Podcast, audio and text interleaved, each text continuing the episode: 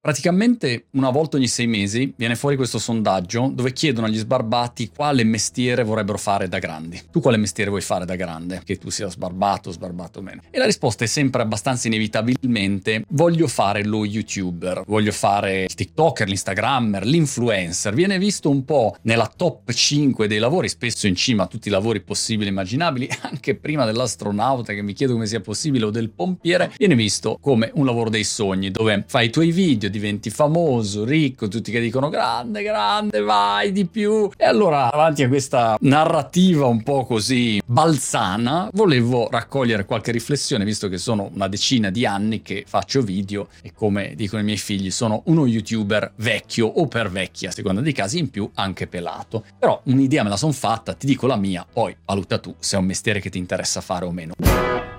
La prima considerazione è che è un mestiere tendenzialmente solitario, Solitario perché in generale tu sei lì a fare video da solo all'inizio, non hai una squadra di persone che ti aiuti, non hai magari dei videomaker, non hai una persona che ti aiuti a montare i video, non hai un team, una squadra di persone intorno a te e allora sei da solo nel buio della tua cameretta. È un mestiere che ti va di fare, quello lì solitario, oppure no? È una prima considerazione da fare. È ovvio che non te l'ha mica ordinato il dottore che devi essere da sola o da solo, puoi anche farlo in coppia. I DF, ad esempio, sono una coppia, oppure ci sono dei gruppi, oppure Fedez e Luis fanno Muschio Selvaggio insieme, lo puoi fare insieme ad altre persone, però in quel caso si aprono altri problemi, che è la gestione del socio, la gestione del partner, che è un po' come un matrimonio, però diciamo tendenzialmente sei da solo. C'hai voglia di spendere delle ore da solo a pensare ai video, a farli, a montarli, a preparare tutte le attrezzature, il setup, a rifarli, a cambiarli, caricarli, monitorarli? È una rottura di coglioni mica da ridere, devi proprio avercene voglia. E questo avercene voglia introduce l'altro argomento, che è un argomento di tua consapevolezza. Sei tendenzialmente un intraprendente imprenditorino quando inizi a fare lo youtuber, l'influencer, perché non hai il posto fisso, non c'è lo stipendio a fine mese assicurato, cioè non hai tutta quella parte lì. Ti senti tranquilla a fare quel tipo di vita, sì o no? Per alcune persone è troppo un'incertezza e quindi sai già che non va bene. Allora provare a fermarti un attimo prima di buttarti in questo meraviglioso mondo che tanto meraviglioso in realtà non è, lo è per alcuni, ma non lo è per tutti. A quel punto prova a pensare un po' di che pasta sei fatto, oppure contenuti ti piace farli. Perché se fai questa scelta soltanto perché dici ah faccio la popolarità o il soldino veloce e facile, che non è vero tra parentesi, però forse non è la scelta giusta. Io ti posso dire che personalmente i miei videucci li faccio con piacere ormai da tanti anni, a prescindere, a prescindere dai soldi, a prescindere che uno li guardi o no, piace a me farli, è proprio un processo così che mi aiuta a pensare, a riflettere, a ragionare, mi obbliga a, leggere, a studiare, a mettermi in discussione, è una parte del mio carattere. Se no, non stai dopo dieci anni a fare video, ancora video, e basta questi video. Collegato al fatto che ti deve piacere il processo creativo, ti deve anche piacere il fatto di continuare ad avere idee. Sei nel business delle idee qua. I contenuti in continuazione sono basati su delle idee.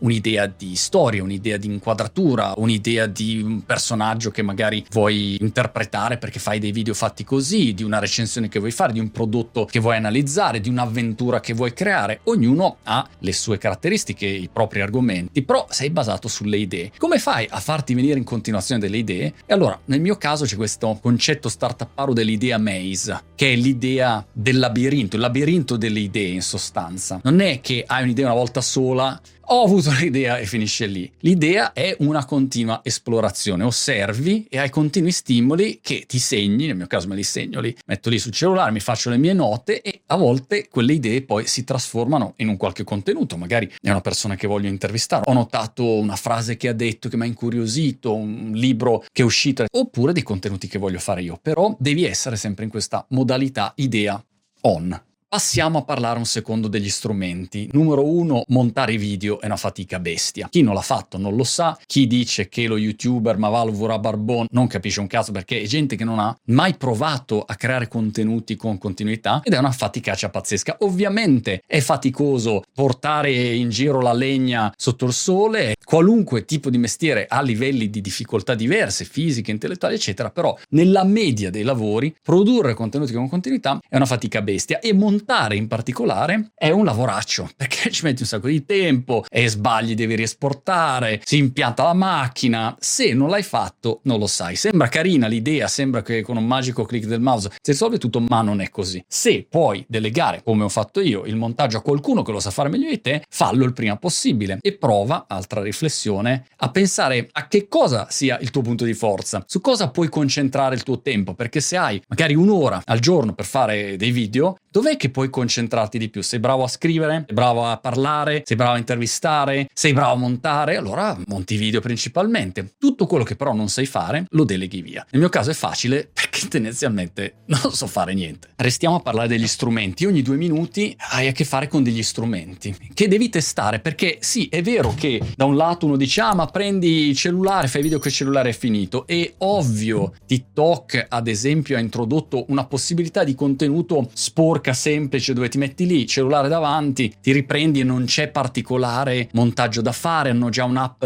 interna di fatto che ti fa il montaggio, puoi mettere il testo, i filtri eccetera. Però la verità è che se inizi a farlo come professione o comunque con eh, continuità e con serietà e vuoi tirarci fuori una qualche sorta di mestiere, beh, a quel punto ricordati che competi nel mercato dell'attenzione o dell'intrattenimento o dell'informazione. Sei in quel mondo dei contenuti dove hai Hollywood, c'hai Netflix, Netflix, ai Disney Plus, agli Avengers, ai YouTuber, i TikToker e hai ormai una marea di gente, di media strutturati, realtà strutturate che pompano contenuti di vari livelli. Dal contenuto veloce così fatto appunto col cellularino senza tante pretese al mega film che costa 300 milioni, 500 milioni e a quel punto se vuoi fare Top Gun Maverick non è che lo puoi fare col cellulare, dipende dove vuoi giocare. Questo per dire che un minimo di conoscenza degli strumenti, la camera, le luci, il microfono, e che cazzo e mazzi, cose, renderaggio, il mixer. Questa parte qua di fatto sei costretta, costretto a smazzartela,